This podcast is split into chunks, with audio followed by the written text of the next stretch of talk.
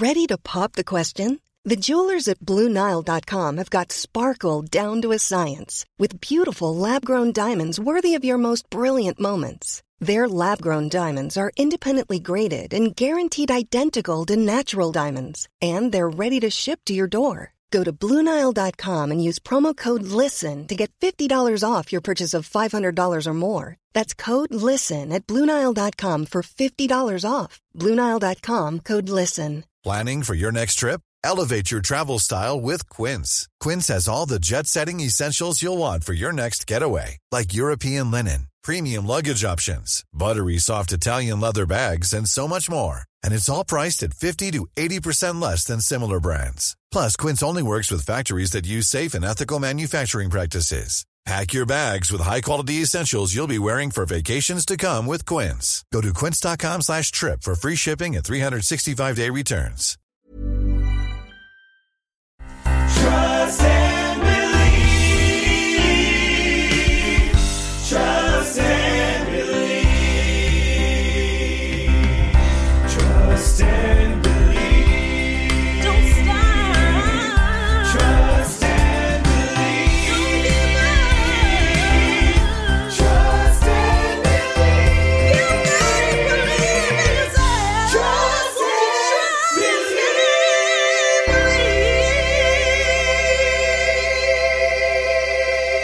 Welcome to the Transformation Center, and more importantly, welcome to Trust and Believe. You are our first guest of the 2019 season, and I'm so excited you're here. Before we get into anything, I just want people to know that you have inspired me in ways that you don't even know. And I get a lot of times I get the question, you know, who inspires you? And so, Kristen, you have inspired me so much. Um, I would just like you to introduce yourself and just tell us who you are right now. My name is Kristen Tierney. I am a Portland, Portland resident. I'm the author of Crack Not Broken. It's the story of my journey. In 2002, I blew up my life uh, from a crack cocaine addiction, lost everything, was on the streets in Portland as a prostitute for seven years, reclaimed my life nine years ago, and today I'm a woman, woman who stands in her truth, leads with her vulnerability, and is full of gratitude. Yes, I can see it in your eyes. All right, so I have, I'm going to start out with probably the craziest question. I'm all about people transforming their lives. I don't care how much weight you have to lose. I don't care what, where, you know, I just don't care what the, the, the pain point is. I care how you're actually going to change right now. So, what was that rock bottom moment for you that you were like, I need to make a change? I'm either going to like continue to go on this path and go down, or I'm going to push myself to become greater. My rock bottom moment happened almost seven years to the day of having lost everything. And it happened on a morning that started out like every morning had since I'd been a crack, a crack addicted prostitute. First thing I would do every morning get up, re up with my dealer, make sure I had plenty of dope to get me through the next 24 to 36 hours.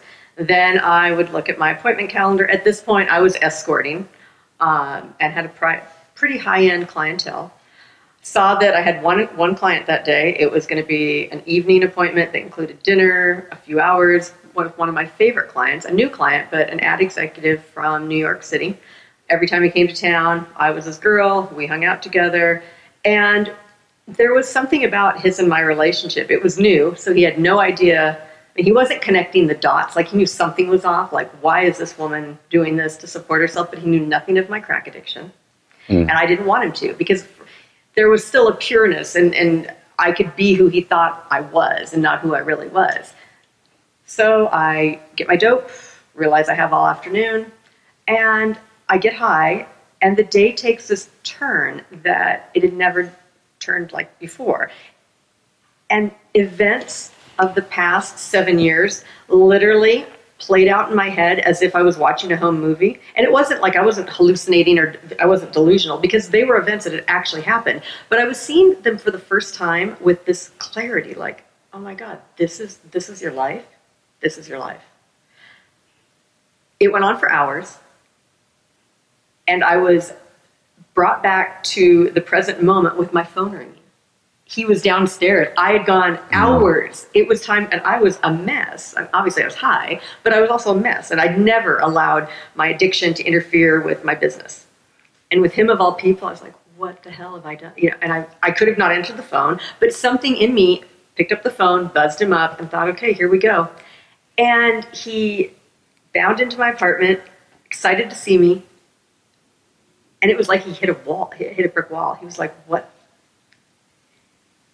He was confused, and that confusion morphed into this pain on his face. Like he could, he, he was really seeing me. Mm. And in, in me watch, seeing him really see me, I could see myself for the first time with this clarity. And after about 10 minutes of this awkwardness, and I just couldn't watch the pain on his face anymore, I asked him to leave. And in the moments that followed, I literally fell to the ground in just sobs. And like I write in the book, I don't know if it was a, a prayer, a plea, or a little of both, but I just cried out and I was like, I can't do this anymore. I can't live like this, but I don't want to die like this either. Mm. And in the moments that followed, God's mercy and grace literally lifted me up off that floor. And I called the last friend I had in the world and said, I'm ready. Could you please come get me? I took the rest of my dope, went out my apartment to the garbage chute so I wouldn't have any way of getting it back, threw it away, got rid of all my drug paraphernalia, packed my bags, and my friend was there 90 minutes later and I walked away and never looked back from escorting or drugs. I remember. I don't. I'm feeling like I'm getting emotional now, but it's because, you know, some people might look at you being addicted to crack cocaine and be like, oh my gosh, how could somebody be like that? And I look at it being very similar to any transformation that anyone has been through. Um, and I remember getting to that part in the book, and I'm literally rooting for you. I'm like, come on, Kristen, you can do it. I felt like I knew you.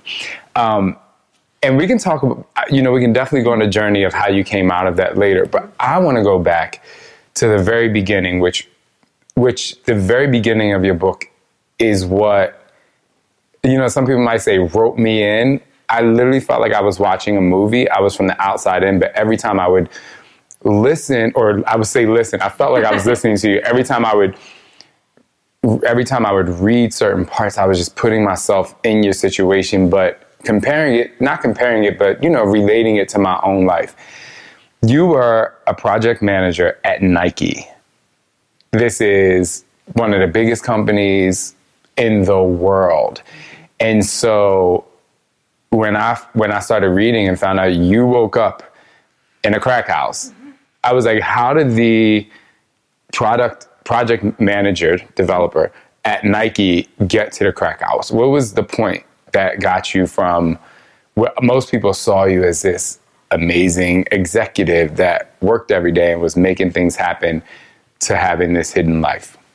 Well, long before I picked up the crack pipe, I'd had a relationship with powder cocaine that started in my in high school. And from the jump, from the first time I snorted cocaine, it gave me that confidence, that um, courage that I didn't have.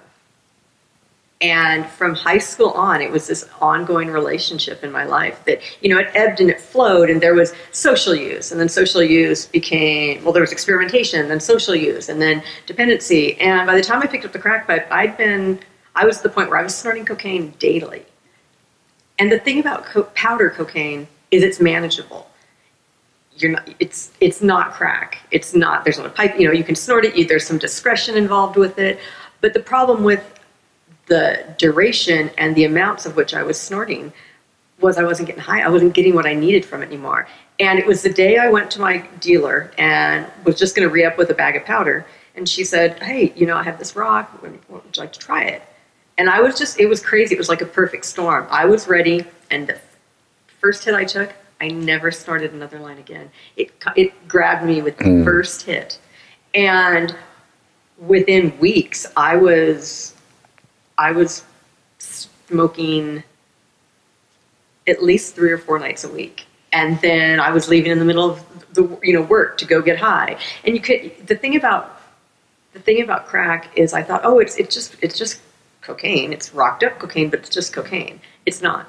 It's a mm. beast on a whole different level that if you don't have a fear of nor a respect for, it's going to take you down hard and fast. And it did. I mean, it was to the point from my first hit to that morning in the crack house was less than six months. I'd lost everything. I mean, it. It took me down so fast and so violently.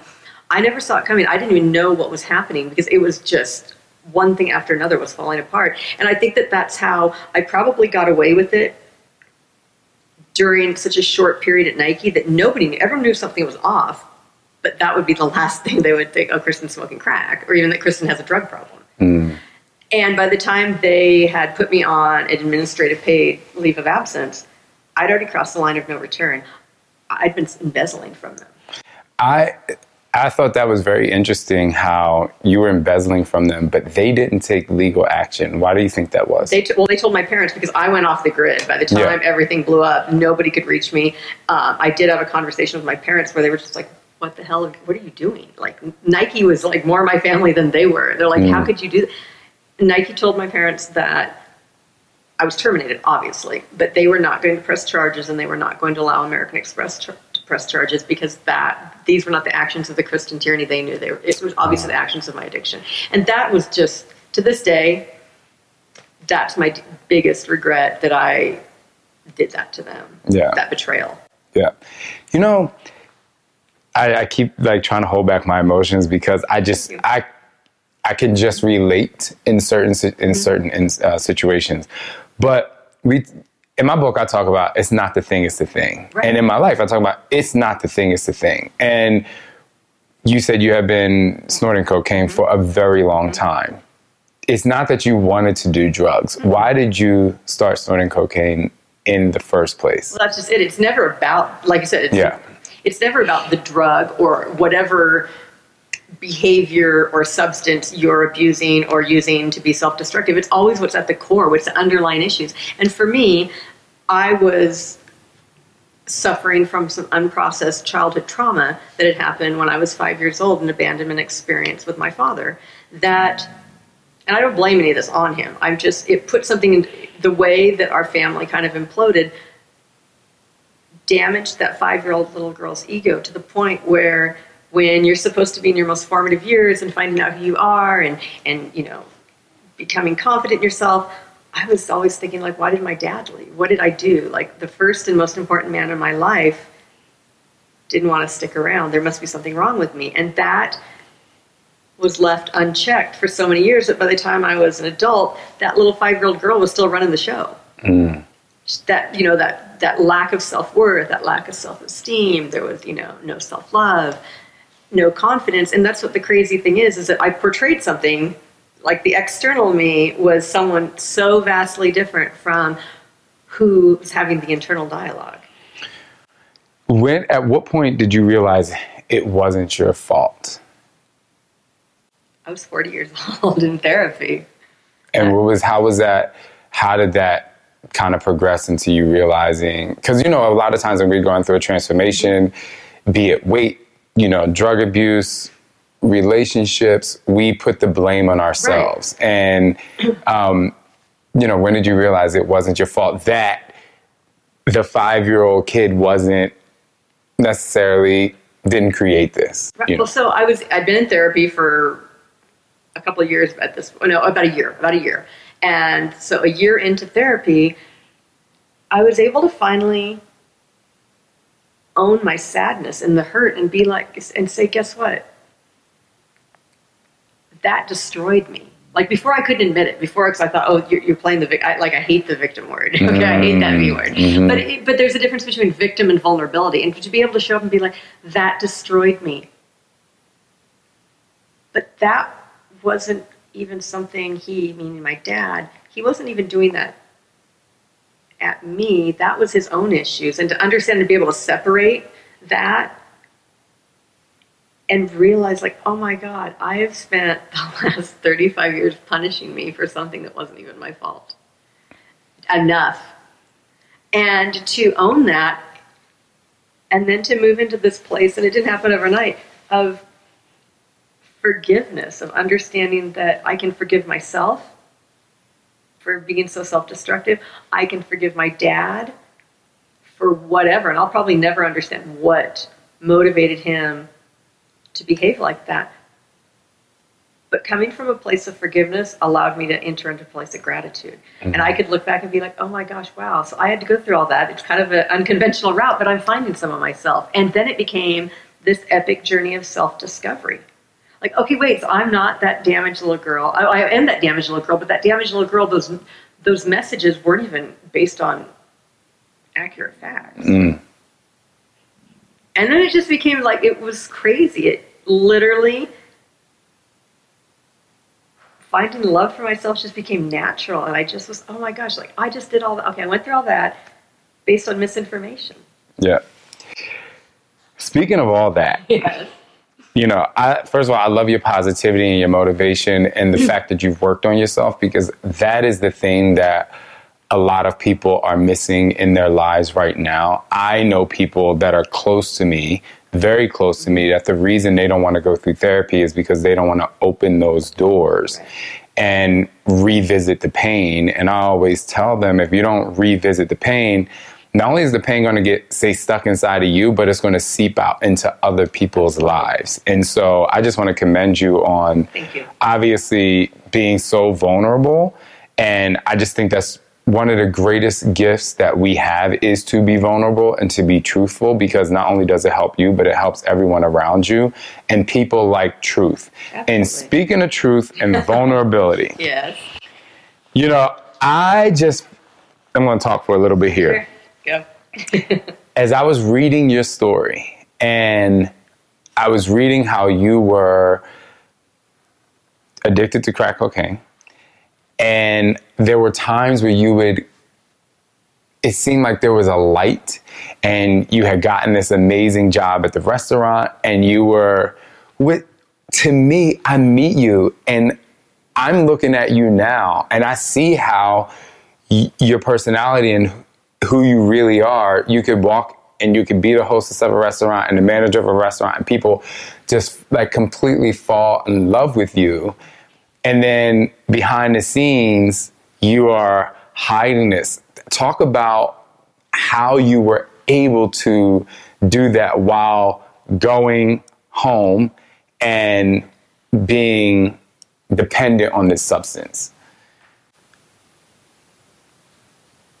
when you want to protect something that you think is protecting you, you'll go to great lengths. You will be the best liar, the most resourceful person in the most self-destructive way. And all through all through the 7 years I was addicted to crack, I was high functioning. I don't know, I mean even like my dope dealers just be like, "Girl, like you can smoke Like, who are you? Right? Because I was like, I mean, I'm sitting there like, I would kick it with her. Do you know what I mean? I just knew. I was like, oh, sh- well, she's live. Like, you were able to roll into crack houses. And I grew up in the hood and I lived around the corner from crack houses, and especially in other family members when I would go visit people. And I'm picturing you in there. I'm like, yo, how does she roll up in the spot like, yo, what's up? You know, how did, where, where did that come from? you know, so we uh, we were talking about superpowers, and you know, my superpower that's got me through my entire life is go, you go all in. And then there was this like little mantra in my head. That, okay, so okay, here we are. What do we like?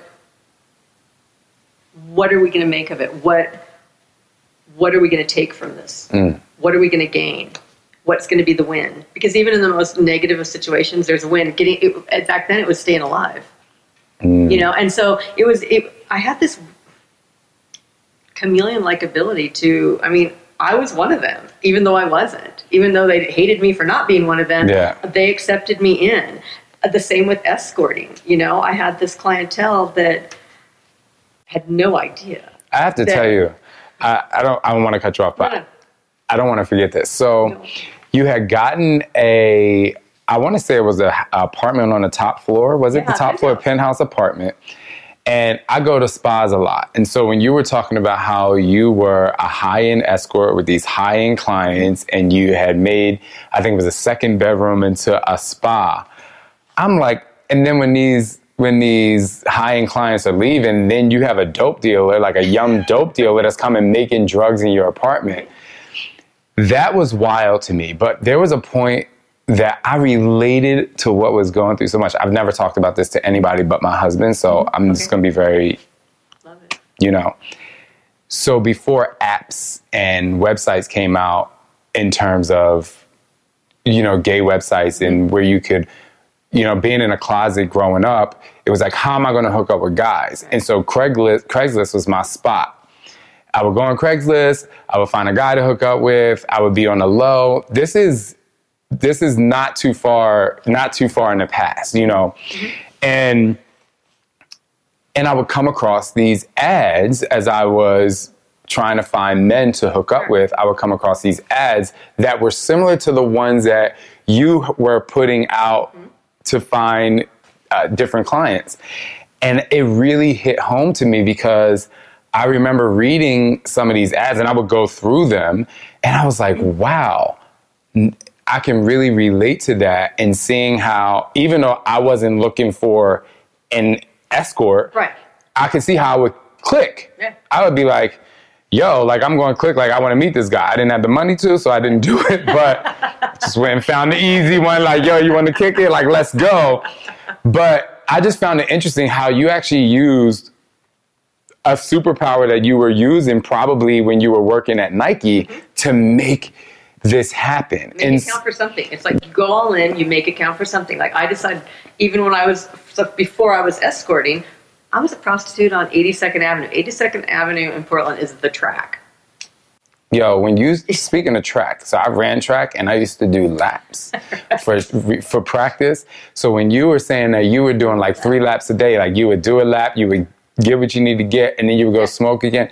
Talk about that experience, but more importantly, talk about what kind of fear you had mm-hmm. and how you overcame that fear. And the reason why is because in transformation, there are people right now where like I, I always like to make the the correlation between you know nutrition, health, fitness, mental health to something in somebody like you and what you've gone through because I think we judge and we're like, well, that person doesn't understand what I went through. But I think a lot of the how to overcome fear kind of crosses over into different areas of Absolutely. transformation. So how did you overcome the fear of walking down the street? I mean, you're not that big, you know? I'm like, where did how did you get through that? Well, funny thing. So, well, the first time someone said, "Oh, you're just gonna, if you're gonna do, if you're gonna sell your body, you're gonna go do a lap on the track," and I, like you, come from a track and field family. I'm like, Yeah. a lap on the tra- what track? Like the only track I know is like the track. 400 meters. Yeah, right. They're like, no, you got to find your track, establish your track, and you do your laps. And so I decided, okay, if this is what I'm going to do, if this is what I'm going to do to survive and smoke crack, I'm going to sell my body. It's going to be on my terms. My body might be for sale, but my soul isn't. Mm. And I went out there, I went all in, you know, I went all in. I went all in. I was like, okay, so we're going to do this. Don't you dare get me in your car and offer, offer me some low ball $50. Because I, I was like, like thought I was some kind of gangster. I'm like, I'll kick in your You were to me. I'll kick in your dash for fifty dollars, but you're not getting, and then I'll get the police in involved. You know, because I don't look like a prostitute. You're gonna have to explain something to your Mm. wife. You know, it was like this. It was kind of this like go all out mentality. Like all of a sudden, I didn't have any of the trappings of that privileged life that had been full of opportunity to hide behind. So it's crazy, but I found like I started finding my true abilities, like how how capable I really was. Because before it was always like, well, you're capable, but you have a wealthy husband. You're capable that you just lucked into this career at Nike, you know. And so when you're when you're stripped of everything and you're out there and you're it was I was in a fight of the fight of my life for my life. You show up, and that's what you have to do no matter what your challenge is. You have to really show up, and you have to commit. Like, okay, I'm going to make this count for something even if it means a stupefying crack addiction that's probably going to kill me. I always decide. I al- from the from the jump, I was like, you know what, death probably is very likely the outcome of this, but I'm not laying down waiting for death. Death is going to have to come and, and take me down. And so I went out there, and I just went out there with this like take no prisoner attitude. Like, okay, if I'm going to sell sex, you're going to pay for it, and you're not going to lowball me. You're not going to disrespect me. And honestly, like I just like how on the street did I uh, attract the clients I did because they were pretty decent guys. I mean, I remember the first guy that like picked me up was in like a 550 BMW, gave me you know two or three hundred dollars my first date, and I was like, oh okay, so it's doable, and that just kind of set the tone. And it, and I, you know it was it was empowering, but it was also the other women out there. It gave them more reasons just not to like me because they thought I thought I was better than them, and it wasn't that. I just had I just knew from the from the first day out there that if I didn't have some absolute convictions that I would not cross, that I would that were non they were non-negotiable. I saw the girls out there that were lost that were probably probably never found their way back. I find it to be so empowering how, you know, in algebra, what you do on one side, you do on the other. You were literally doing amazing things and creating amazing superpowers in the depths of your struggle. Whereas on the other side, you would do the same thing to be super successful. And Absolutely. Uh, so, how do you use some of those same superpowers now in your life? Well, I think that you know it, my go-to is always you know you just go all in. There's no there's no there's no plan B. Yeah. There just isn't. Like plan A is the Plan go. A is going to happen. I don't know Yeah. how. I, it might need some revisions, but it's going to happen because I'm making everything count. And and the beautiful thing now is you know that superpower used to have a kryptonite, and that was that vicious voice in my head. It didn't necessarily render it unusable, but it tainted it to the point that it could steal victory victory from the best and the biggest victories. Hmm. It, you know, it just that fear, that voice in my head was vicious, and so now it's crazy that I still that's my go-to superpower, and it's so much more pure now. And although you know that voice in your head never shuts up, It's always going. It doesn't even really care which side of the argument it's on, but as long as you're listening to it. But I have, I've have this muscle memory now because I've been doing it for so long that I'm like, okay, I get it. That's how we used to do it. But I'm going to listen to the soft spoken voice of my spirit. And that spirit always tells me, trust and believe, trust and believe. I, so, you know, and that's, that Oh, that is so how I start my morning. Every, you know, I don't know what's going to happen today, but trust and believe. Look, we, it, we're doing okay so far. You We're know, and, and so it just feels like that superpower is just so much more pure now. And you know, I have my moments where I'm like, oh my god, what have I done? Like this, like what was I thinking writing this book? What was I thinking putting it all out there? And I have to always honor that that five little five year old little girl is always going to be a part of me. Mm-hmm. She might need a little reparenting now and again, okay, but she's always in there. And bless her heart, she kept me alive for 40 years. And we did it her way, and now we're doing it a new way. And so it's, it's it, but it's not force feeding her. It's like, okay, like, you know, you have twins. It's like, It's like here you go. You know, it's, it's what you're doing or what it sounds like you're doing. I always talk about, you know, every foundation needs a little bit more cement every so often because a foundation is constantly cracking because you're adding so much more power and weight to the foundation. And so I find it to be admirable, number one, that you are constantly going back to the five year old girl because as you go through transformation, you constantly find out why this happened. Mm-hmm. And the deeper you go and the deeper you dig, the more you realize, like, oh, that's why I do that. And that's why I do that. And you can have constant change. We're going to take a quick Okay. break. And when we come back, I have some more questions for you. And I want to talk more about the depths of your Imagine the softest sheets you've ever felt. Now imagine them getting even softer over time. That's what you'll feel with Boll and Branch's organic cotton sheets. In a recent customer survey, 96% replied that Bowl and Branch sheets get softer with every wash. Start getting your best night's sleep in these sheets that get softer and softer for years to come. Try their sheets with a 30-night guarantee. Plus, get 15% off your first order at bollandbranch.com. Code BUTTERY. Exclusions apply. See site for details. book. All right. Thank you for joining me on this season of Trust and Believe Transformation Stories. This season, we're doing something a little different in efforts to keep you inspired, motivated, and to hold you accountable. It's one thing to listen to the podcast, but it's another thing to take action on your daily transformation. So look at this season as a course in your personal transformation. Every other week, the episode will challenge you to take action steps to further enhance your personal life journey so that you can have constant progress. All you need to do to take action is to go to shauntfitness.com slash safe space. There you can download your worksheet of the week. By completing these assignments, you will continue to stay present by enhancing yourself and your life. To join the Safe Space community, just fill out the information provided on the site and you will have access to monthly confidence building seminars, access to my live motivational talks, and each month will feature a guest speaker to help you sustain positivity in different parts of your life. Again, go to shauntfitness.com slash safe space, a community of positive people that are here to help you grow. For Trust and Believe listeners, use the coupon code TRUST at checkout and get one month free. That's shauntfitness.com slash safe space and use the coupon code T-R-U-S-T. Welcome to the safe space. All right, now I have a couple questions here and then I have something fun at the end, but Okay. I want you to just continue to lay it all out. I love your vulnerability. Um, just FYI for everyone who is watching, uh, we are, well, I am interviewing Kristen Tierney, the author of Cracked, Cracked Not Broken. And not till I got to the end of the book did I put crack cocaine to like to the, to the title because as I was reading the book, I was just like, "Yo, she is going through this, but she's not going to crack. She's not going to crack."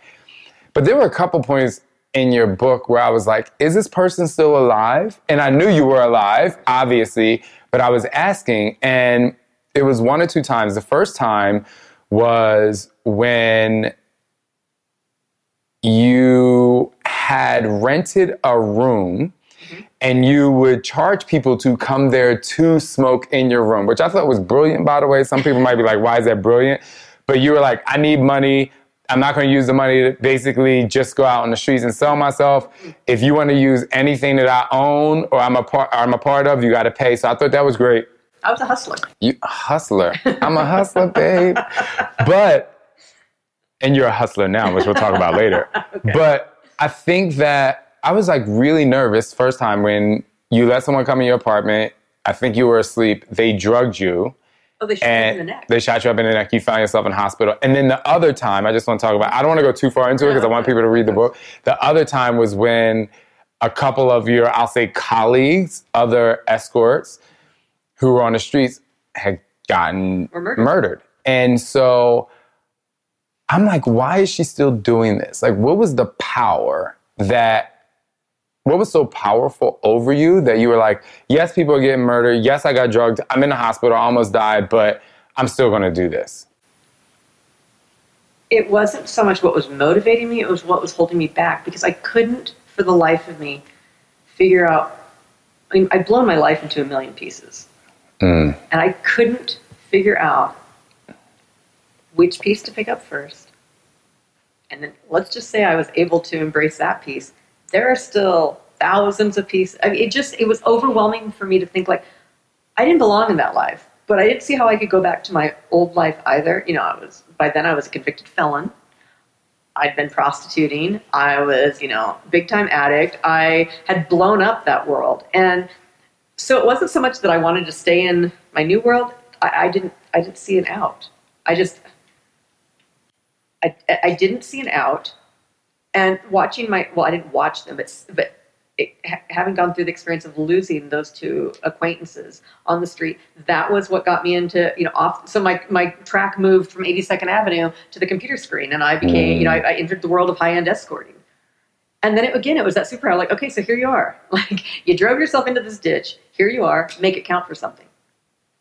And it was honestly like I felt trapped, and I was like, okay, so if you're trapped, you're trapped. You don't have the courage yet to do something about it, so you better you better handle your business. Mm. It was crazy. I know. Speak, no, speaking of going to the computer screen, I think that's I've, it happened. I think prior to the computer screen, but not just because your clients were men. It just seemed like you know in your book you talk about relying on clients Yeah. and men to help you out. Right. You would go live in their house for one or two days, and then some of them would take advantage of you. Uh-huh. Why do you feel like you kept going back to men to try and help you out of situations? well, again, it was muscle memory because even in my life, my previous life, when I've been at Nike, you know, I'd always relied on men, thinking I couldn't achieve whatever I needed to achieve on my own. I, and I needed, I only felt, I truly only felt valuable when I had the attention of a man because that was what had destroyed that five year old little girl's ego is thinking that oh my god my dad doesn't love me or i'm not good enough. Why would he leave? So mm-hmm. there you know so what i learned later in therapy is that throughout my life i recreated that abandonment experience of that little girl choosing the wrong men to trust the wrong men to love the, you know and so but then then you get into the world of escorting and addiction it's a lonely world hmm. and I would, in my moments of weakness, take help where help. I'm using the term loosely, help wherever I thought I could get it, or or to think that someone, oh, maybe someone did care, someone, you know, because I was just on my own. I was out there in the world in in a living hell, and so to think that maybe for a 24 hours I could just take my foot off the gas and just like breathe. And it's funny, every time I did that, I was like, I would be like, what are you, know, 24 hours later, I'm like, that cost you more than than the Yeah. rest you got out of it. You Yeah. know, like, why do you keep doing this? Well, you may have a different moment of when you didn't rely on men anymore. For me, I want to say congratulations because there was a point in a book uh, where you were withdrawing, and the person you were with, you were like, stay over there.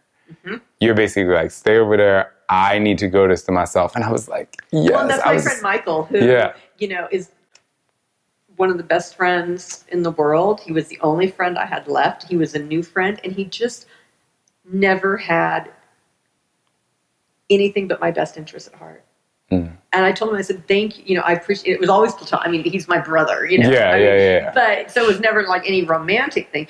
But it was something that he's a he's a caregiver, and you know, he's a nurturer. And I just I told him, I'm like, I appreciate a roof over my head and you helping me out, but I've got to do this work. I knew at that point that like if this is going to ever change, whether you know, I just it has to be me changing. Right.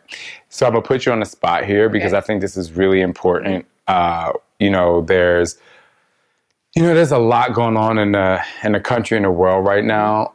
I, I'm never really political, but that Me Too movement's going on, and and I'm not, I don't really want to necessarily put a lot of attention there, but Sure. I think you are so strong and so powerful. Before we continue, I would love for you to just look into that camera over there and tell women how powerful they are just being who they are. You don't even have to mention like you don't need to rely on a man. It's just like talk to women right now. A, a large percentage of my fit fam, my girls, my Mm-hmm. Okay. fit family Okay. Are women and you know, I'm just going to be very bold and honest right now.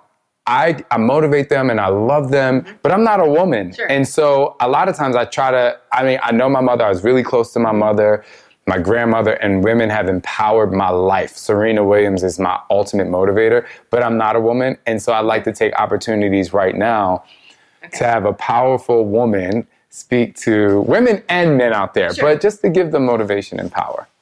So I think the way that we empower ourselves is by removing our social mask. Show up as a true you.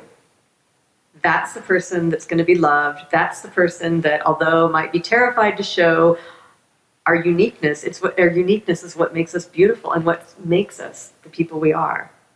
Think it's so great. Thank you for doing that. It's more than great. Okay. It's you. like Um, moving on. Okay. So, what were the biggest lessons you learned while out in those streets?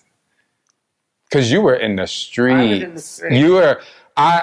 I was running with the boys. You were running with the boys, Yeah. and you were running with the boys. Like you went to jail. You came out. You thought they were gonna off you. Like they thought you were gonna tell. I mean, you were. She was literally in the streets, y'all. That's why y'all need to literally pick this up today. You will not put it down. But Okay. what was the biggest lesson you learned out there in the streets? Well, honestly, it was a master class in humanity. Mm. And first and foremost, I realized how very little I truly knew about life, how much inequality exists in society, And what they taught me was to meet people where they are. To show up without judgment, without thinking it should be this, it should be that, to show up in this authentic way that allows you to connect with someone. Because when we do that for each other, that's how something's going to change. It's not going to be like, oh, you did this, and you put this external label on somebody, like, oh, well, they're that or they're that, so they don't deserve this. We're all a lot more alike than we are different. Mm. And when we truly see each other and meet each other where we find each other, you know, it, Great things happen I mean, together. to under and the other thing I guess I'd like to say is that we don't know the backstory. So let's not make ourselves look ignorant Mm. and have all these judgments that we don't even know if are based on fact. That's that's a really interesting thing because in the world of social media, we hear one thing, we read one thing, and we immediately judge because it's a snapshot in time. And me personally, I try to be as transparent as I can, but there's still a lot behind the scenes that people don't know. Right. How do you? Because I believe being out there in the streets, there are a lot of people who are like, "Oh, that person's a crack addict," or "That person doesn't have a job," or "They're a government system." Yeah yeah. how do you how do we help people understand that judging so quickly is not the right way to go Wow. Um, I think when people come from a position of compassion and not criticism and kindness and not that judgment, I mean, you really have to take a step back. And I get it that, like, until you've, I mean, like, not everyone's going to have the experience, fortunately, that I went through. But it seems so ignorant not to expose yourself and, and learn about something other than your little life because your life's happening in a bubble. Maybe may different sizes of that bubble but it's a bubble. And it's mm-hmm. there's just so many aspects of society that are being overlooked and marginalized and and then judged on misinformed presumptions. Yeah. Like i don't know if there's like a really good answer. But i think you i think you said it. It's just like we all live in a bubble. We are i talk about we're the average of the five closest people to us and a lot of people say that you are like you hang out with people you start dressing alike you start talking alike you start doing the same thing and then you switch your group for a day or you go meet somebody else for a day and you're like oh like this is what life is like. And that's why I, I love to have friends in different walks of life and different areas of life and where I've come from and not staying in the place that I came from, but also revisiting. Um, that was great. I mean, I just think the bubble is, can be so small or you can make it bigger. and you know it, it kind of worked against me too like the i was in this new world that i obviously didn't look like i fit into and i was judged on misinformed presumptions and i finally realized and i think i said it out loud to a group and i'm like you know yes i'm different only in the fact that i've been extended more opportunity and kindness that mm-hmm. i effed off Yeah. but at the end of the day, I'm suffering just like you're suffering, and I don't know how that. I don't know if they w- really wanted to see that, but I at least saw that, and it was just, it was a a moment, a real moment. Yeah. Like we're all hurting, and we're all in this self-destructive existence right now, and we're none of us were feeling our worth. And just to have that and, know that, oh my gosh, wow, like I'm like you and you're like me. Our backstories are different, but we're both at the same spot. yeah, yeah. It, it's it's powerful in a sense of just in terms of transformation. It's the journey is pretty much parallel. Is what you take from the journey to get yourself out of the journey. I mean, we're all, yeah, you can focus on how we're alike or how we're different. I like to focus on how we're like. I always, even when I have an argument with my husband or whatever, younger me was more Jersey. you know, I like to say. Right? But now, before I even respond to him, I actually go to the mirror and I'm like, who do you think you are? Right. You have to go to the other side. Like I go to the other side of the mirror. I make pretend the person in the mirror is coming from a different. Perspective. And that's why I've literally increased my patience level with people and I go above and beyond before I just quote unquote off them. You know what I mean? But there's a threshold. Obviously, you have to stick up for yourself. your. But um, I think meeting is very important. How did you uh, power your way through transformation to find sustainability? I did the work. I did my work. I did the hard work. I did the hard, often terrifying, painful work. and where now because it's it's one thing to say you know when i when i finished reading the book i was happy for you i saw that you actually if i if i remember correctly you actually work in a place that's in the area that you Oh, yeah. frequented um, how do you find that sustainability to say i'm not going to go back out in the street. This substance doesn't have power over me. Men don't have power over me. Because I did, like I said, I did that work and I, I, I identified, deconstructed, and reconciled all that unprocessed childhood trauma. Mm. So, so there's, it's not, there's not an urge to respond to any kind of trauma because life's still challenging. I mean, just because I got clean it doesn't mean like, oh, I have this perfect life. Like, you know, my mom passed away suddenly 18 months ago. We weren't speaking. Now, if that, if there was ever something that's going to turn your world upside down, it's to lose a parent when you're estranged from them. And I just, my grief, once I could like breathe a few months out, I was like, okay, so what am I going to do with this? And it was in the knowing that I've done the work and that I live my life in a completely different way. I don't act, I don't react to things in a self destructive way. I find the gift, even in how I lost my mom. And that was, you know what? I went deeper into my faith. I went deeper into understanding who I am. Because, you know, often we look at life as this linear path because you know like you're born you go to grade school you graduate you go to high school you go to college or you get your dream job it's you know it's this well the spiritual journey is circular. You very you're always doing another lap. You're always circling back to a lesson with a more profound understanding of it and a more profound win coming out of it. So that i mean like picking up a crack pipe like are you crazy? Like that doesn't even like that would even be on my top 500 Right. ways to to cope yeah. You know because uh, because again it's not about the it's not about the substance. It's about what was prompting me what was forcing me to need to disconnect to need to need to self-medicate the need to be self-destructive. Mm-mm. there's a gift in everything.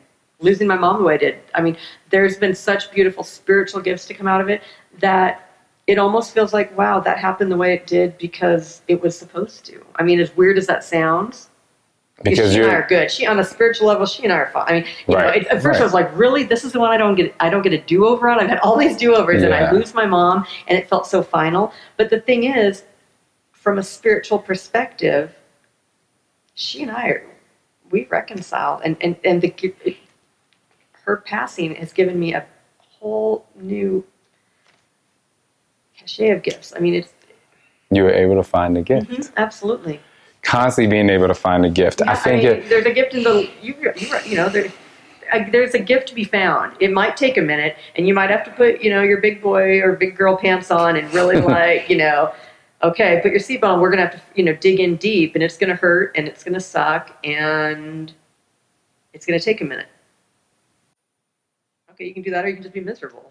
Yeah. like which Yeah. choose. so take a minute Yeah, take, a minute, Take a minute. minute i'm gonna switch gears here uh, before we give my lovely fit fam the final motivation i have something fun so we're gonna change the Okay. gear mr chip hoffa can you give me the speed round questions okay so this is really fun Okay. it's a fun thing i do and these speed round questions comes from my husband scott Okay. yes Okay. um, you have you only have 10 seconds Oh to answer gosh. So Really? yep you cannot think about it it's they're super fun Okay. so it's first thing that comes to mind Okay. are you ready I guess so. are you sure Do I have a choice? no okay qu- there's 12 questions so they have to Oh be my fast goodness. i know i know All it's so fun all right question number one.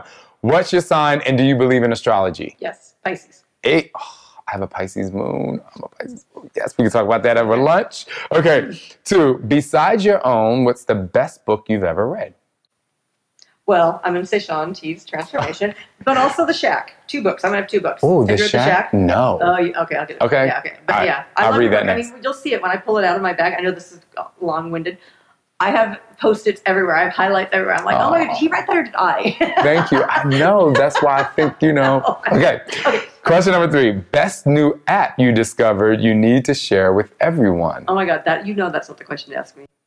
Um, well, I just heard about an app from Chip Rover. Wait, I gotta say this because we're a vulnerability full disclosure crew.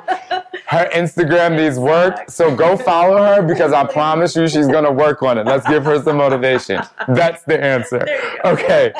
Question number four: morning person or night owl? oh, morning. Yes, me too. I love it. 4 a.m. I love it. Okay, question number five: first con- concert you've ever attended?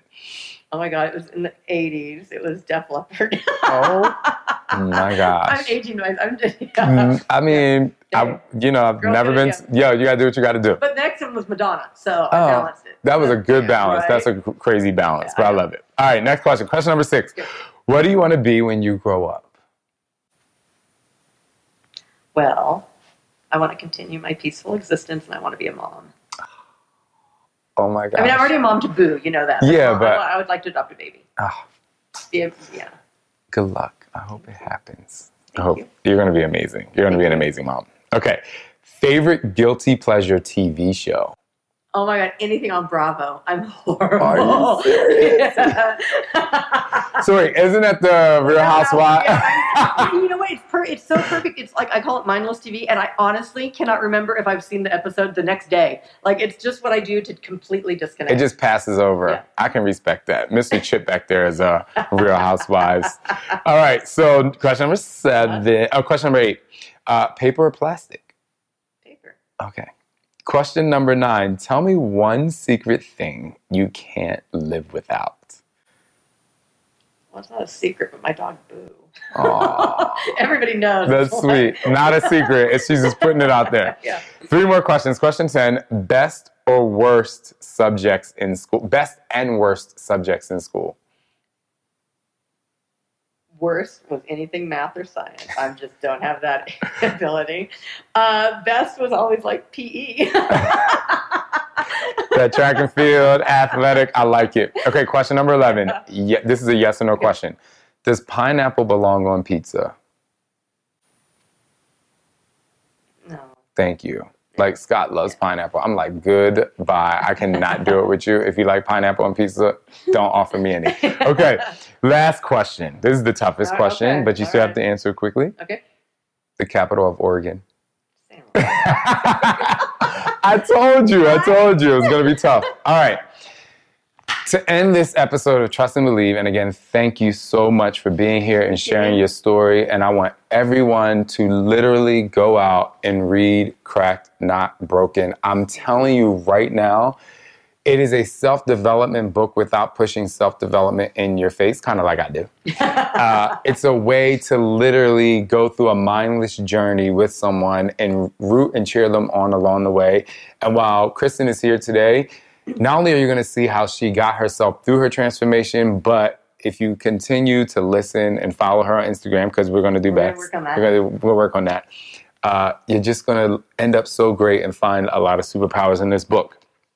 Kristen, will you please take us out and give our Fit fam some major motivation in how to trust and believe? So this is actually something that um, is in the last paragraph, last page, the last paragraphs of my book. Amor fati is a Latin phrase loosely translated as love of one's fate.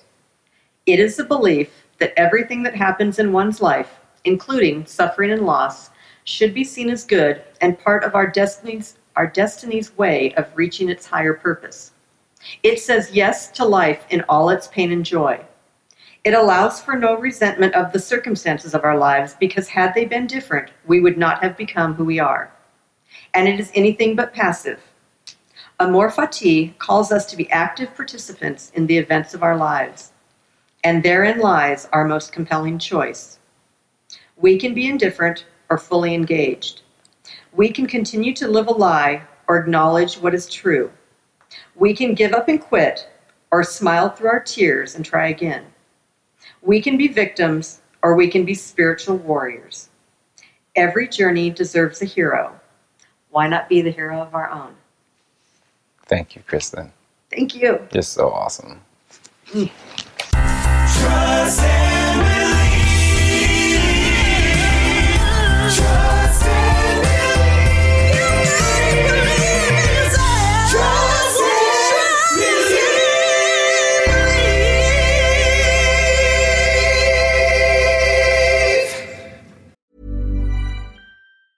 Hey, it's Danny Pellegrino from Everything Iconic. Ready to upgrade your style game without blowing your budget? Check out Quince. They've got all the good stuff shirts and polos, activewear, and fine leather goods, all at 50 to 80% less than other high end brands. And the best part? They're all about safe, ethical, and responsible manufacturing. Get that luxury vibe without the luxury price tag. Hit up quince.com slash upgrade for free shipping and 365 day returns on your next order. That's quince.com slash upgrade. Mom deserves the best, and there's no better place to shop for Mother's Day than Whole Foods Market. They're your destination for unbeatable savings, from premium gifts to show-stopping flowers and irresistible desserts. Start by saving 33% with Prime on all body care and candles. Then get a 15-stem bunch of tulips for just $9.99 each with Prime. Round out Mom's menu with festive rosé, irresistible berry chantilly cake, and more special treats. Come celebrate Mother's Day at Whole Foods Market.